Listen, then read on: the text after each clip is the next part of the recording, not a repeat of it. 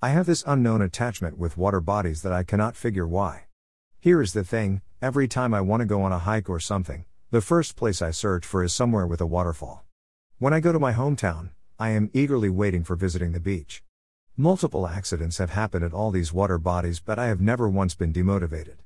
Instead, I got even more determined to stay right there.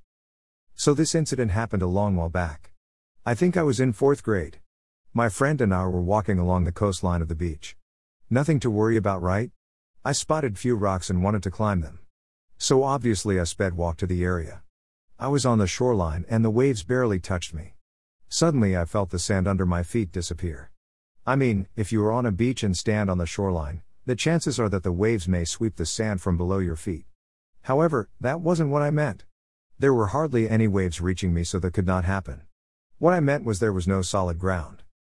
I did not know swimming. My first instinct was to find something to hold on to. Instead of exploring options, I gripped hard to the side bed.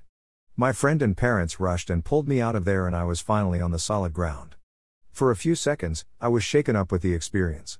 Only for a few seconds, though. I still wanted to reach the rocks, so I did what I wanted to do.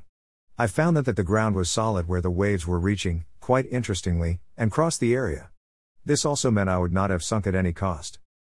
It wasn't until later, after all the climbing and photo sessions, that I turned and looked where I had fallen and realized it was a very narrow stream carrying all the water to the sea from the top of the hill. The stream bed became shallow as it neared the sea, but a bit away from the shore, it was deeper. Just the beauty of nature. I am sure I would have eventually figured out what had happened even if I did not look up and find the stream then and there. I would have enough time to think about it. But finding it at that moment gave me the chance to explore it a bit more and play around. It was both thrilling and funny when I think back to that day. Sometimes I still wonder why none of my bad experiences has ever changed my mind about water bodies, but again I am thankful it hasn't. For water bodies are one of the best creations that man hasn't been able to destroy completely.